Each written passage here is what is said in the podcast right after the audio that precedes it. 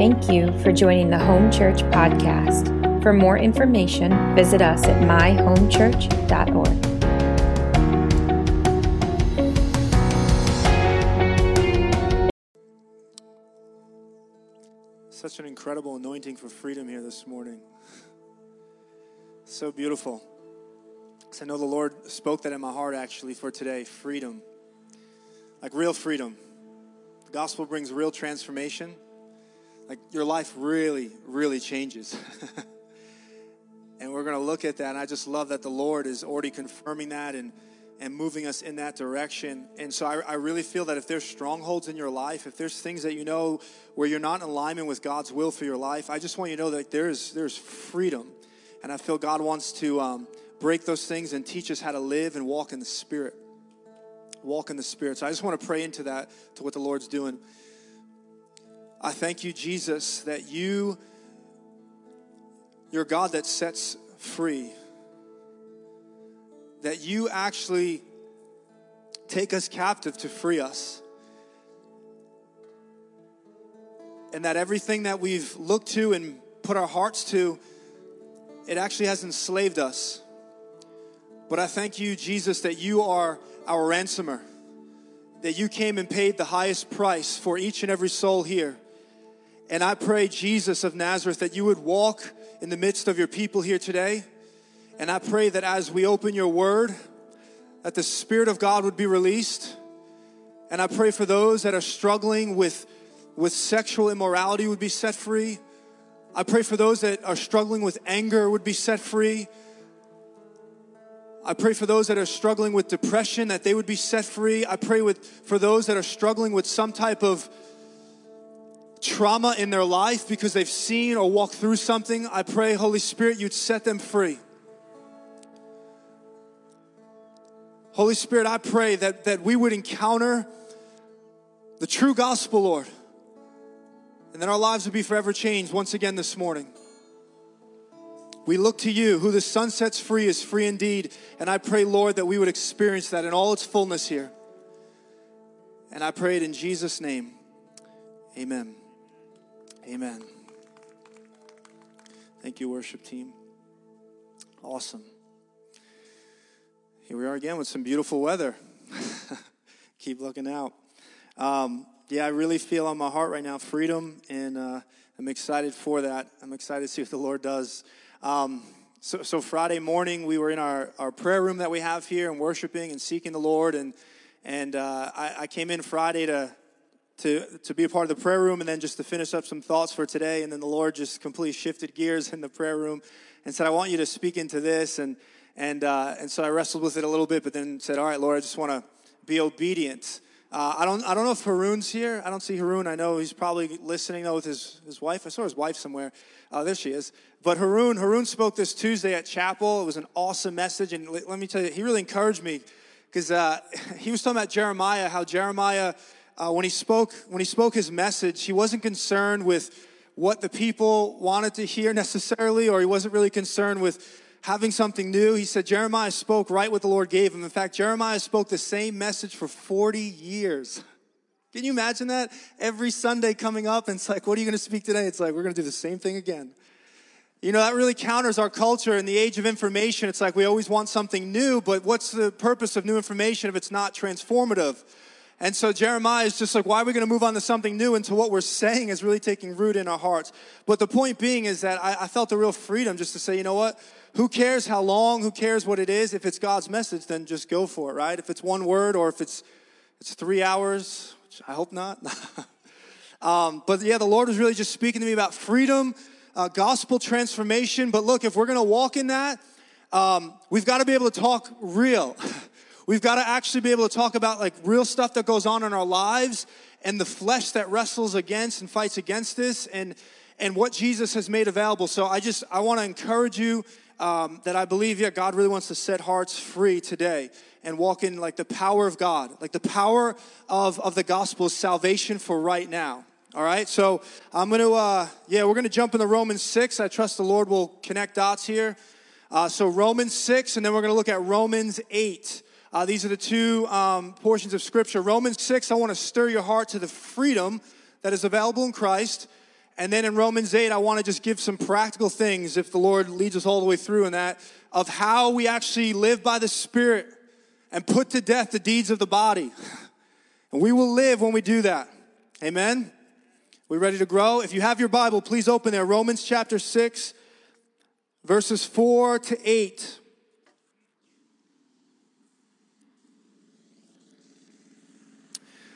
So, if you're familiar, Romans is, is an incredible book in particular. Actually, by the way, we're doing a study through Revelation. I'm leaning towards when we finish to actually go through Romans. We'll do it right here on Wednesday nights. I encourage you guys to come because, like, if you love to go like expository, right, line by line, chapter by, we do that. We go deep into it. So we're probably going to go through Romans, uh, but chapters five through eight is one of the greatest sections of of really what the gospel is and salvation and the fullness of salvation, what it really means. And that's what Paul's getting at. And I'm going to highlight just one chapter here and a few verses that'll give us enough, enough context for where we're going. So, this is what Paul is saying. He's speaking to the church. And he says, We were buried, therefore, with him, meaning with Christ, by baptism into death. By baptism into death. In order that, here's the reason why just as Christ was raised from the dead by the glory of the Father, we too might walk in newness of life. what a beautiful statement. Like if you want to even give a title to this, I would, I, I, it doesn't really matter, but newness of life. Like newness of life is available for every single person here. And Paul says it's contingent on though, will you enter into a baptism of death unto the Lord? Will you crucify the flesh Luke 9 23 says, If anyone wants to follow me, Jesus said he must deny himself and pick up his cross daily, and he'll be able to have me. The cross is often seen as uh, a place of conversion, which it is, but to pick up the cross daily means it's not just a moment of conversion, the cross is the means of transformation. It is by the continual yielding of oneself into the finished work of Jesus that we experience new life. And so, so he says, we too might walk in newness of life. Is that a distant future life? No, walk in it today. Today. Today is the day of newness of life. For if we have been united with him in a death like his, we shall certainly be united with him in a resurrection like his. Verse 6, oh man, I encourage you to read these chapters. They're so liberating. Verse 6 says, We know that our old self was crucified with him in order that, listen, the body of sin might be brought to nothing so that we would no longer be enslaved to sin. Verse 7 For one who has died has been set free from sin. Now, if we have died with Christ, we believe we will also live with him. All right, you ready to go into this? I'm just going to let the Lord lead us here today and share a few thoughts, and I want to pray. I, I really want to speak into this newness of life. And uh, in newness of life, he says that we can walk in newness of life. Walk means it's not just something that we're looking forward to, it's something that we can actually possess and walk in right now. And God, listen, God is a God who does new things. like he he makes things new. He has a desire, he has an ability to make things new. Like there's a great hope this morning that no matter what we're walking through, there's an opportunity for things to be made new in your life. It's fascinating if you actually look at all of the activities surrounding the work of Jesus in the New Testament, it's always categorized as new. He says it's a new covenant. He says, A new command I give you love your neighbor as you love yourself. He says, You are a new creation. There's a new heaven and a new earth coming. He says, uh, the, the song of the elders, it's a new song. There's a new Jerusalem. Everything that Jesus does is he makes new. And there's a hope for every person here that you can actually walk in the newness of life. If you actually trace this, this word, if you go back through the Old Testament, you find that new, the root word new, it actually always emphasized something that never existed before. For example, Isaiah said, Forget the former things. Behold, the Lord is doing a new thing, meaning you've never seen this before. So when Paul talks about us walking in newness of life, he's saying there's an availability for a life to walk in that you could never walk in before. Like by your by your flesh, you were completely incapable of doing it. You could have tried, you could have seen it, you could have longed to come out of the things that you were living in, but you would never be able to without the Spirit. And now that you have the Spirit, you can walk in the newness of life here today. But it's contingent on us continually yielding our life to the work of the Spirit. So here's Paul's, here's the thing. I want you to stay with me for a moment to teach this and then and we can uh, give some application. Paul's, Paul's statement of newness of life, to understand it fully, you have to understand how Paul uh, sees salvation, right? What does it mean, salvation? What does it mean to be saved? What does it mean that Jesus has come to set us free? Set us free, what is he saving us to? What is he saving us from, right? Well, biblically, if you look at salvation in Paul's understanding, especially in chapters 5 to 8, salvation is threefold. And maybe this has confused you. Let me just teach this for a moment. The Bible says that we were saved, we are being saved, and we will be saved. There's actually three facets of this, right? So, so here's, the, here's the biblical words it means justification, sanctification, and glorification. Just, just stay with me for a moment. When it says that we, we were saved, that means that you were justified. What that means is that when you came into relationship with Jesus, the blood of Christ is so sufficient and so strong that it literally washed you so clean of everything that you've done that you are now justified before a holy God, which means His Spirit comes to indwell you and you are in right standing with Him. Justification means the penalty of sin has been broken. Praise the Lord. If you're in Christ, you're no longer guilty. The penalty of sin has been broken. And by the way, all of this is unto union with God. Like the biggest picture of salvation is intimacy with the Lord. It's so that the Spirit of God could come and live inside of you. And you would become the temple, the living place, the, the literally the dwelling place of God. Right? So you have one on one side you have justification, you were saved. Flip all the way forward to the other end of the spectrum. We will be saved. What does that mean? We will be glorified. It's the hope of just everything that is not of the Lord is going to be basically kicked out of us and there's going to be a glorified body. Sin, everything about it will be, will be removed from our lives and all have sinned and fall short of the glory of God. We have the hope of being restored to that place and to live with God in eternal life, right? And why am I saying this? Because we typically in salvation look at a past event, we were justified, the penalty of sin, and we look to it to the future, the hope of the future. But what about right now? What about right now? And what Romans 6 is talking about is Paul saying there's also another facet to salvation. Not only were you saved, not only will you be saved, but you are being saved right now. From what? From the power of sin in your life. This is so important. When we think of salvation, a lot of times it's something that happened in the past and then we just we look forward to the future date of when we'll see the fullness of it. But what Paul is teaching is that we actually can be set free right now. That actually the power of sin can be broken. Most of the time when we talk about salvation, we talk about how we were saved from hell, right? So we have relationship with Jesus and we know that our eternal destiny has changed. That's amazing. But we weren't just saved from hell. We were saved from the power of sin. This is so, so important because that means that there's something that you can walk in right now. Revelation 1 5 says that we were set free from our sins by his blood. By his blood, he set us free. See, here's what I find, and I, I, just want to break this open. Here's what I find in our culture. Our culture typically views salvation in the West as something that we experience and then we long for in the future. It's something that we're just waiting for. So for right now, we're kind of in this in between state where we're just like bound to the same things that we were bound to before. But that's not Paul's teaching. You know how we normally present the gospel here? Can we just can we just be honest for a moment and really talk about how do we present the gospel in America? Typically, what will happen, and let me be clear, I've shared this and there's value to this, I understand it, but it's really not what Paul would have said. And look, at the end of the day, I understand the, the, the key of getting someone to know where they're going. But a lot of times what we say is, it would be like this. You come up and you say, listen, if you if you die tonight, do you know where you're going? And if you don't know Jesus, then you should receive Jesus here today. And then we'll typically say something like, now everyone bow your heads, close your eyes, and if that's you, raise your hand. Just slip it up real quick and bring it down, right? And this is the way we normally present it. But what we're doing by saying that is that the hope of salvation is purely something that's restricted to the future. What we're saying is that when you get to heaven, that's when you'll be able to see like real power move in your life. And so what happens is that people then think that because we've said this prayer, we still we still see selfishness remain in our lives. We see lust remain in our lives, we see anger remain in our lives, we see all of these things still being unchecked in our life because we do not realize that although there is a glorious hope, there is something that's available right now. That the power of sin can actually be broken in our lives.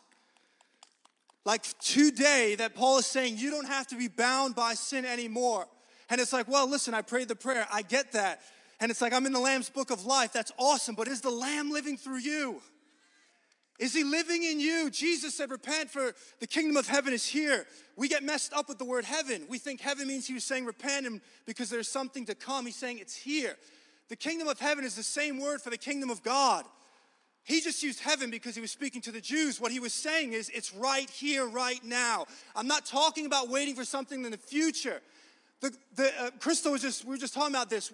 In the, in the script, the gospel's never presented in terms of where you're going for eternity. It's right now, here. There is, there is an ability and a power to live in the newness of life. It's such good news, guys, that you don't have to stay stuck in things that are not of God. That's what Paul is saying. He's actually saying, You want to know how you've come into right faith with the Lord? How you know it? Because the righteousness that you've been imputed, that's been imputed to you by Christ, you begin to experience it on a daily basis. What, what took place when you were converted and justified, he says, this is how you know you begin to walk in it and, and live in it. Listen, if our hope, if our hope is only in the future to be set free, if our hope is only when death comes that we will be liberated, then guess what? Jesus is not our Savior, death is. Death is in our Savior. If my only hope of ever being set free from the things that have pulled my life down is one day I will die and then be liberated, then my hope is in death. But the scriptures say Christ in you is the hope of glory. The hope of glory. That's what Paul's saying, like right now, guys. When we learn to live by the Spirit, we can actually be set free and walk in newness of life right here, right now. Such good news, because listen, if you're bound, a lot of us just think, man, I just wrestling through. Let me give an example. Romans 7, next chapter. How many of you have ever read Romans 7?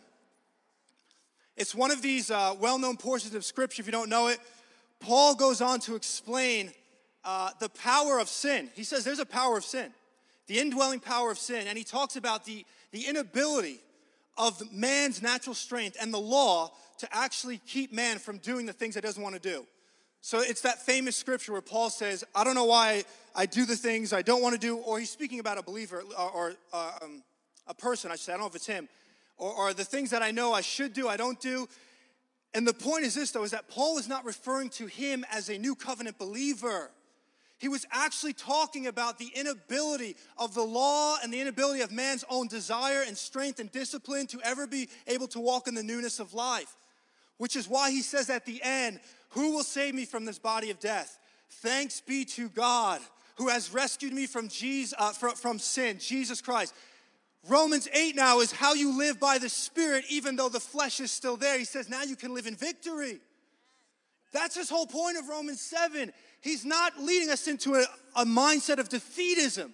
And that's how, I, that's how it often is interpreted, where we're kind of in this place where it's like, man, the Lord has touched me. He's, he's, he saved me. I know where I'm going, but for now, I'm just bound in all of these things.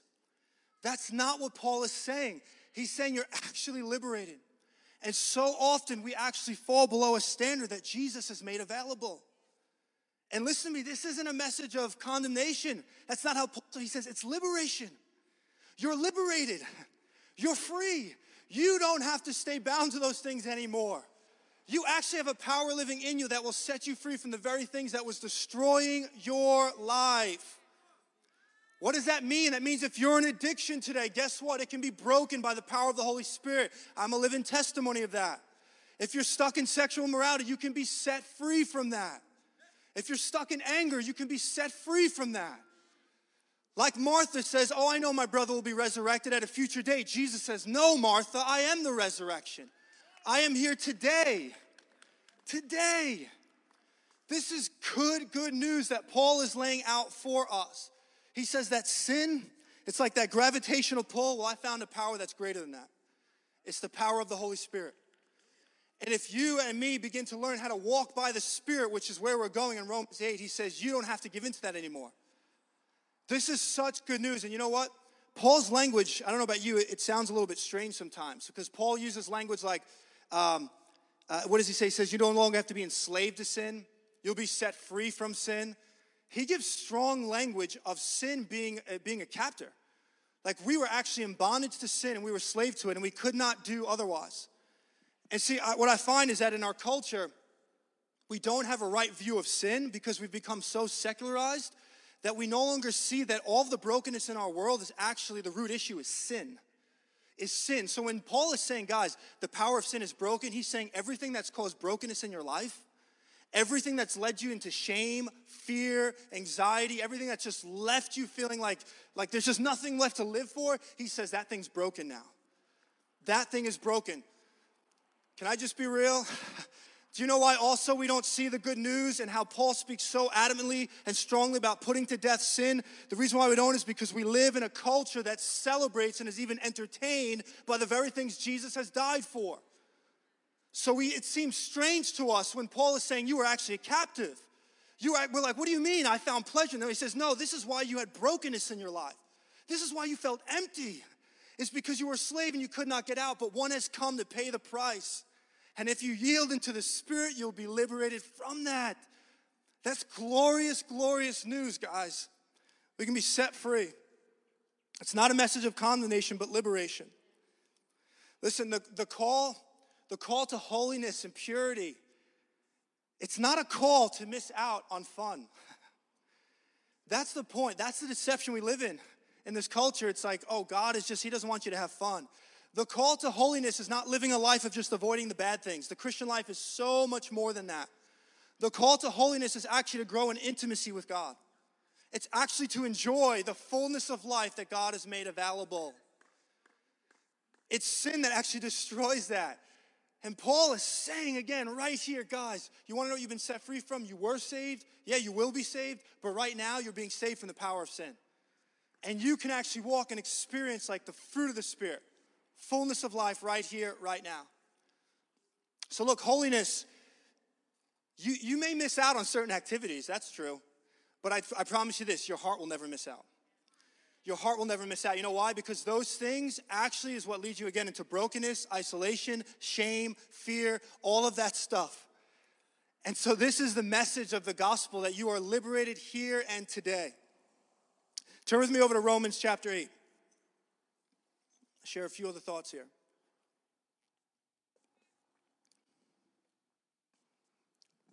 Romans chapter 8, verse 9 to 13. Come on, death. Death is not our Savior. Jesus is. And it's here and now.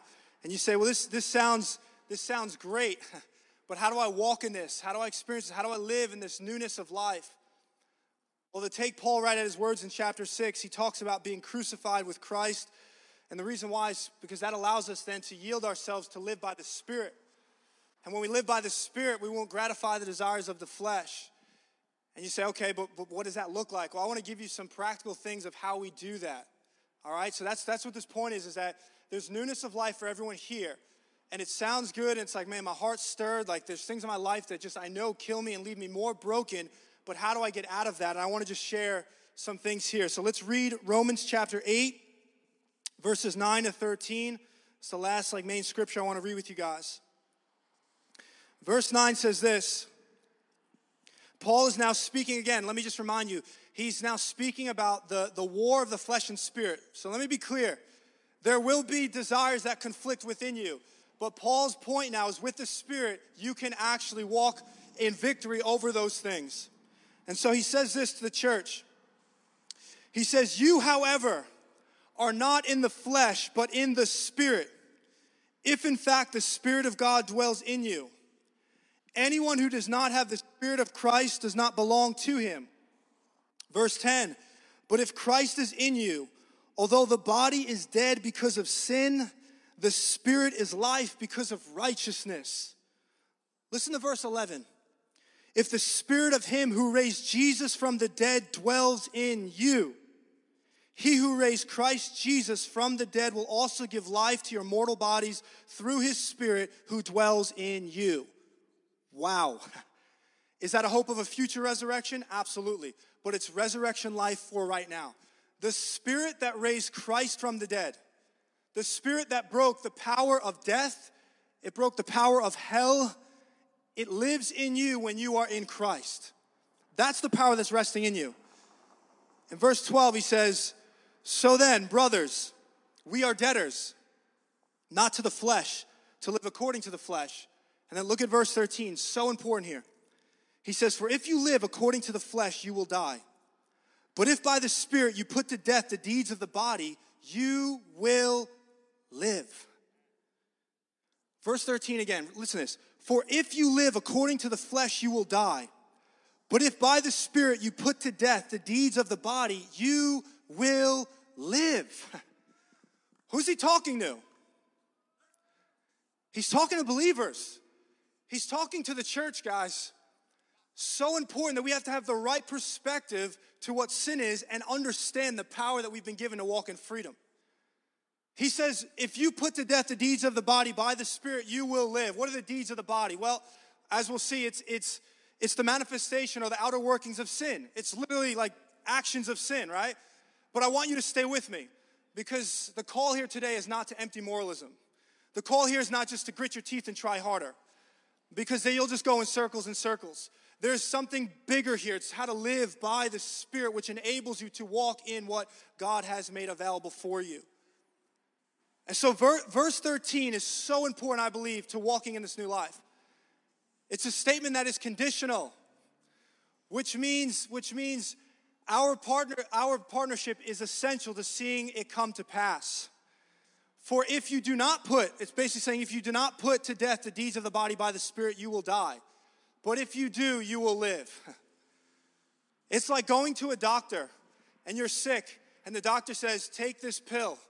And if you take this medicine, you'll get better. That's what this is saying here. If you learn to, by the Spirit, put to death the deeds of the body, you will experience life right now. You'll experience life. So here's the question is what is meant by life and death? Right? I mean, is it, is it speaking about something of, of, eternal, uh, of eternal weight? Is it, is it salvation in the bigger picture? Perhaps that's a whole nother debate, but here's what I do know. I know in the context of this, Paul's speaking about life right now spiritual life right now. John 10 10 says that the enemy comes to seek, kill, and destroy, but Jesus has come that you may have life and life abundantly. Abundantly. Like that's that's right now the abundant life. It's the fullness of the fruit of the Spirit coming through your life. What is that? Joy, peace, goodness, self control, patience, like things that our hearts long for. We can actually walk in this if we learn to apply what it is, it is saying here. 1 Thessalonians 3 8 says this For now we really live, for now we really live, since you are standing firm in the Lord. So here's the thing put before us learn by the Spirit to put to death the deeds of the body, and you shall live. If not, you will experience death. I believe, like what this is, it's, it's the principle of sowing. Scripture says, Those who sow in the flesh will reap destruction, but those in the Spirit will reap life. So you can be a child of God but be reaping destruction, be reaping death in your life, not living in the abundant fullness of that Christ has made available. How? By not learning to put to death the deeds of the body, by letting sin abound. And because we don't understand how dangerous it is, we have a very casual approach to this. But Paul's language is very intense, as, as we'll look at in a moment. It's really, really important. So here's, here's what I'd say. Like when I meet with different people and um, especially a teen challenge, and guys will say, Well, I struggle with lust, right? When I see a woman, I struggle with lust. And then you, here's what you find out that what they watch behind the scenes is not good. Like when you watch pornography, the reason why you cannot stop undressing someone in the public is because you've been sowing in death. And you're reaping that. Like when we struggle with anger and you find out, well, the stuff that we speak about or the stuff we watch is so violent, we're sowing in, we're sowing death and we reap that. So this is talking about a life that you can live right now where you can experience peace, joy, like the, the love of God, self control by what we're sowing in our lives, and learning to live and walk by the Spirit. David, um, David said in Psalm 38, guys, listen, I know like this is this is real though, because sometimes stuff's going on in life, and we're like, why do I feel this? And you find out it's like we're not learning to put to death sin in our life. David said in Psalm 38, he let lust go on in his heart, and he used expressions like he's faint, he's weak, uh, he says he feels sick. He's talking about like the spiritual strength that he had, it's being sapped from him. Like, I don't know about you, but I've experienced those things firsthand. Like when you let sin, you know it. You're just letting things that Jesus has made a way for you to put to death just linger in your life. It sucks the strength out of you. Like you just don't have even a passion, it dulls your passion for the Lord. And the good news is we don't have to stay there. That's the good news. We don't have to stay there. And we can learn to walk in victory by the Lord. And so, again, I feel that oftentimes we can feel frustrated, we can feel apathy, we can feel staleness in our walk. And it's not always this, but a lot of times is we haven't learned to walk by the Spirit. We haven't learned to live by the Spirit. And again, our culture, our culture teaches us to actually be entertained by the very things Jesus has died for. And man, we need it. We need a right perspective on uh, on what the Lord has has um, has called us into. Do you know biblically? I was I was just fascinated by this. If you look scripturally at at how Christians are to view sin, Paul says what? Put to death, crucify the flesh, cast off. Jesus said in, in Matthew 18, 8, he says, if your eye or your hands uh, commit sin, he says, gouge it out, cut it off, throw it away. okay, that's not literal, so I don't want to see you guys come next week with no eyes and hands, all right? But listen, it's important. He's speaking strong language. It's strong language, yet how often do we have that same intensity to sin? Do we understand how destructive it really is? Do we really understand it? And Paul says, man, when this stuff comes up, get rid of it. Get it out of your life, right? So here's, here's where I'll finish with you guys. How do we do that? How do we put to death the deeds of the body? Well, he says first it's, it's what? It's by the Spirit, right? It's by the Spirit. Here's the first thing. You cannot put you cannot have the Spirit put it to death in your body if you're not born again of the Spirit.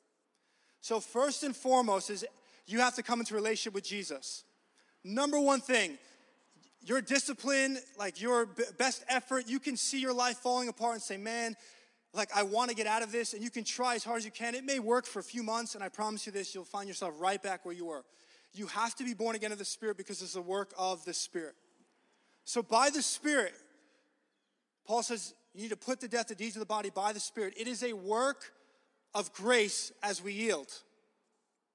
It is a work of grace as we yield to, to the Holy Spirit. Newness of life, the victorious life, is much more than self control.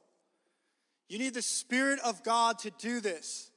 And God has placed him, the Holy Spirit's in you so that you can walk in this. Uh, human discipline has a place, but it's not enough. That's a good thing to have desire, that's good, but I can tell you this it's not enough. You need God to even pursue God. You, so that's why He puts the Spirit in you because you actually need Him to even come after Him. Peter said, Lord, I will never fall away from you, even if everyone else does. I believe his intentions were so sincere, but guess what? He fell as well. Why? Because he needed the Spirit to even come after God. So even our greatest desires, without the Holy Spirit, we cannot come after him. It's the message of grace. So he puts his Spirit in us that we can pursue after him. Dietrich Bonhoeffer, I love this. He says, Adam's curse was having to live life before God without life from God. Wow. I'll say that again. Adam's curse was having to live life before God without life from God. It's impossible. It's impossible to do the things of God without God living through you and leading you to do that, right? So the first thing by the Spirit is surrender. Surrender. Do you know what the true fight of faith is? It's to stop fighting God. It's to resist to God. Uh, stop resisting God. The picture I have is the Holy Spirit's like a river, right? It's like a stream, it's like a current. It wants to take you.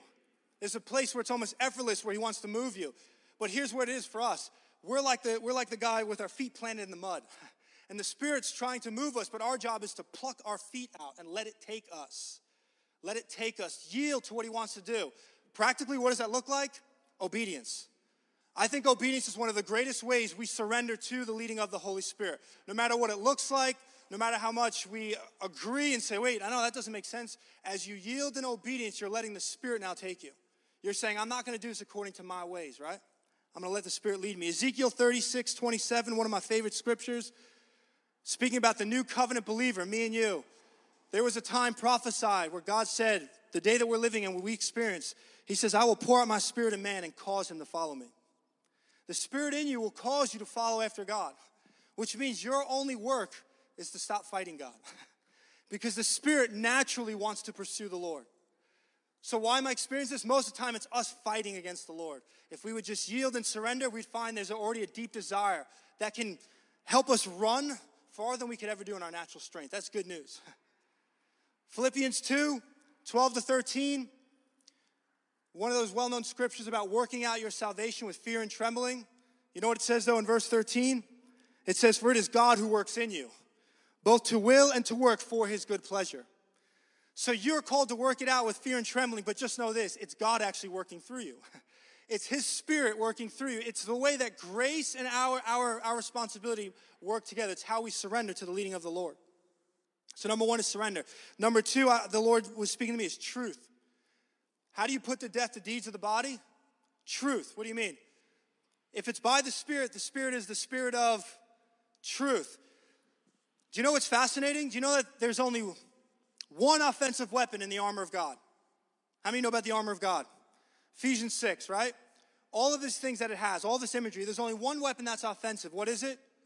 Sword of the Spirit. So we're called to put to death the deeds of the body by the Spirit, and we have one offensive weapon, which is the sword of the Spirit. And the sword of the Spirit is what? The Word of God. It's the truth of God. The truth of God is how you put why? Because it's lies, guys. Sin is deceptive. It's lies that break it free. When you get in the Word, it starts revealing the shallowness and emptiness of sin. Truth is how you get set free. I think one of the biggest ways is identity. One of the primary reasons we do the things that we do is because we believe lies about who we are. Do you know how Paul would exhort the body? He wouldn't just say, go start living right. He would say, You are light, so walk in the light.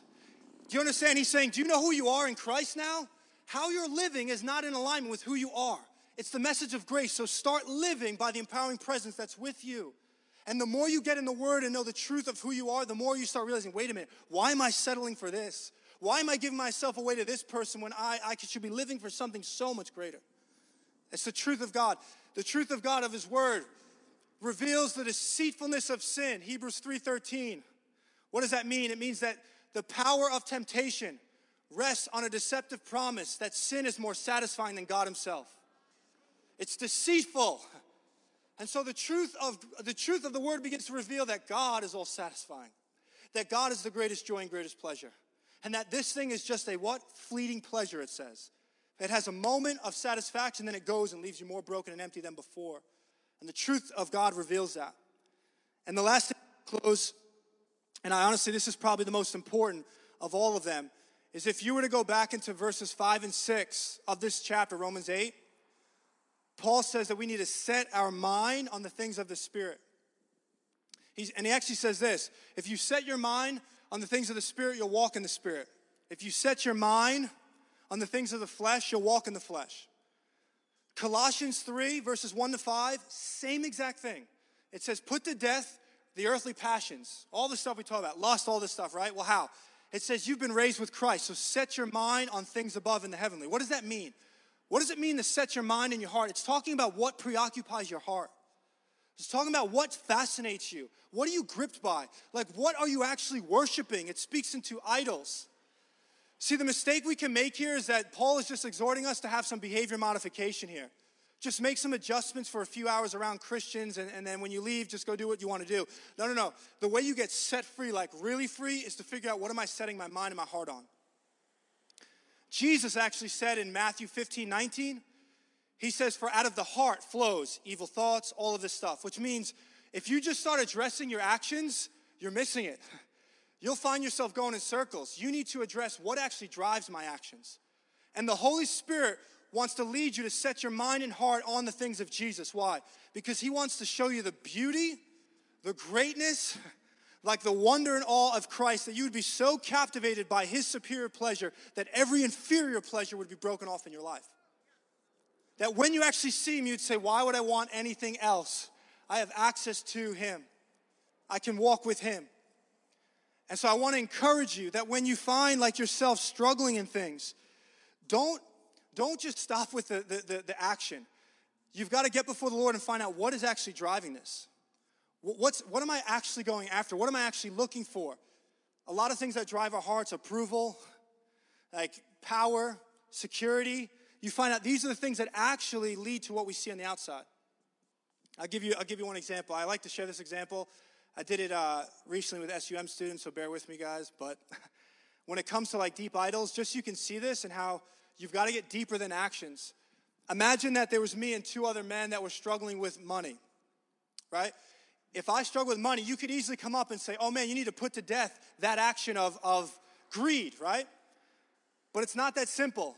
Because if you talk to me, you may find out that my, my passion for money, the reason why my heart and my mind is set on that, is because that gives me acceptance into certain social circles that I could never get without it.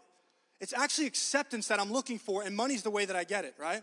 You could talk to the person next to me and you find out the reason why they are so obsessed with money is because it actually gives them a place of power. And they only feel value or worth if they have power or dominance over someone. And then another person that struggles with money, when you talk to them, you actually find out the reason why they love money so much is because it gives them security. The more that they have, the more secure that they feel. And the point is this is that all outwardly are struggling with the same thing, but the heart is very different. And the way you get set free is to find out what you're actually looking for and then find Jesus as the one who satisfies it. So if it's security, you find out your security is actually in Christ. And all of a sudden you realize, oh my goodness, money's not a bad thing, but it does need to have that place in my heart. It could all go and I'm secure in the Lord, right? Man, I may never get accepted from another person, but I am fully accepted by the finished work of Christ before God Almighty. This is where you start breaking actions in your life. So, twofold, twofold. Ray, if you want to put uh, something on, and we'll close here. Twofold. How do you get rid of this?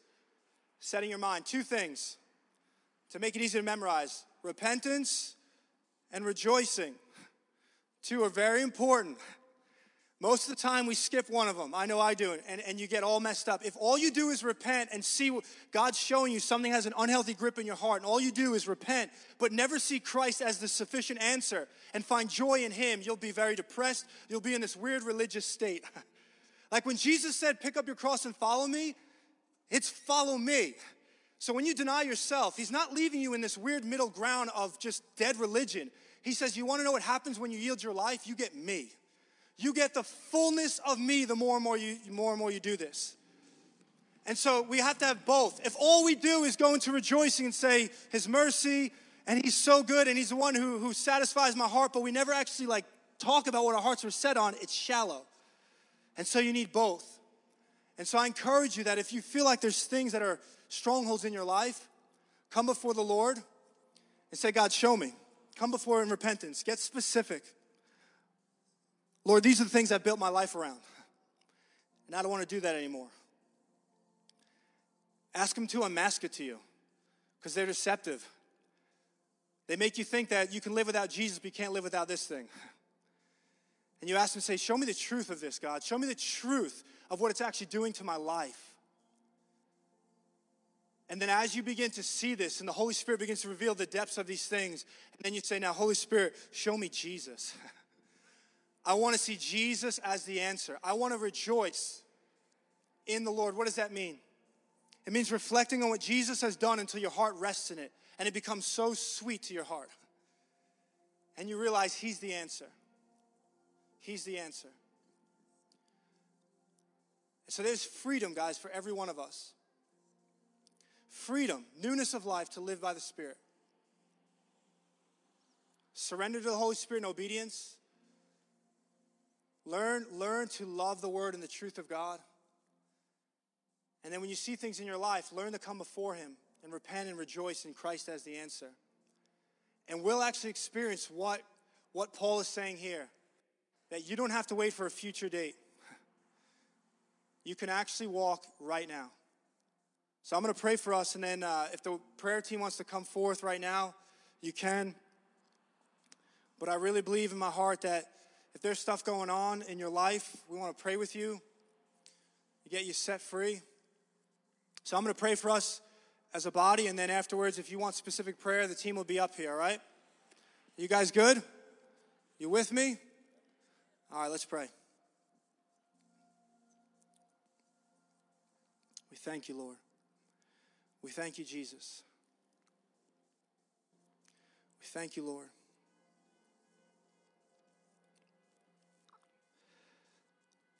Oh, Lord, we thank you that you came and rescued us. Lord, we not only have a glorious hope, but we're declaring today by your word that we have a glorious present. And I thank you, Jesus, you made a way for the power of sin to be broken in our lives. I thank you, Lord, that, that our hope is not in death, our hope is in you. And we can experience freedom here and now. Lord, that we would be effective witnesses in this world. That we would testify to the world in the way that we live that the light that is in us is truly greater than the darkness in this world. And people would see it in every aspect of our life.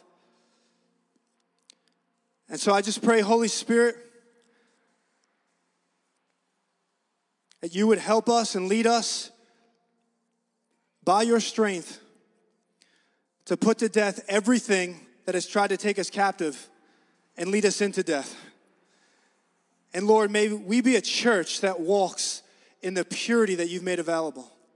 That we would experience the joys and pleasures of living according to your ways and your will.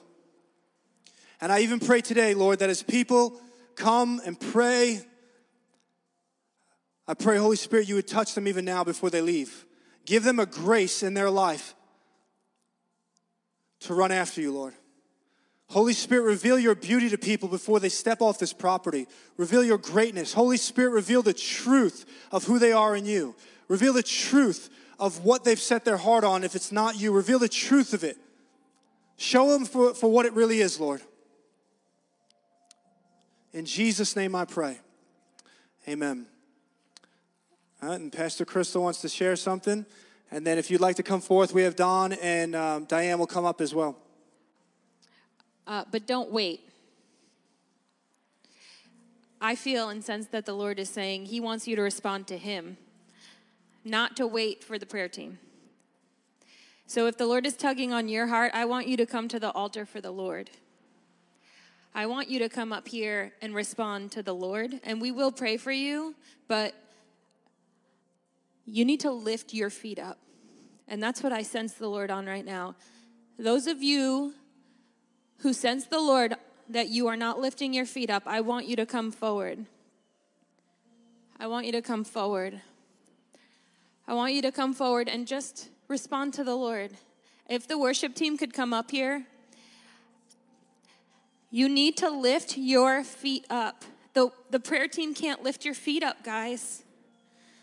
We're going to pray for you, but you need to lift your feet up.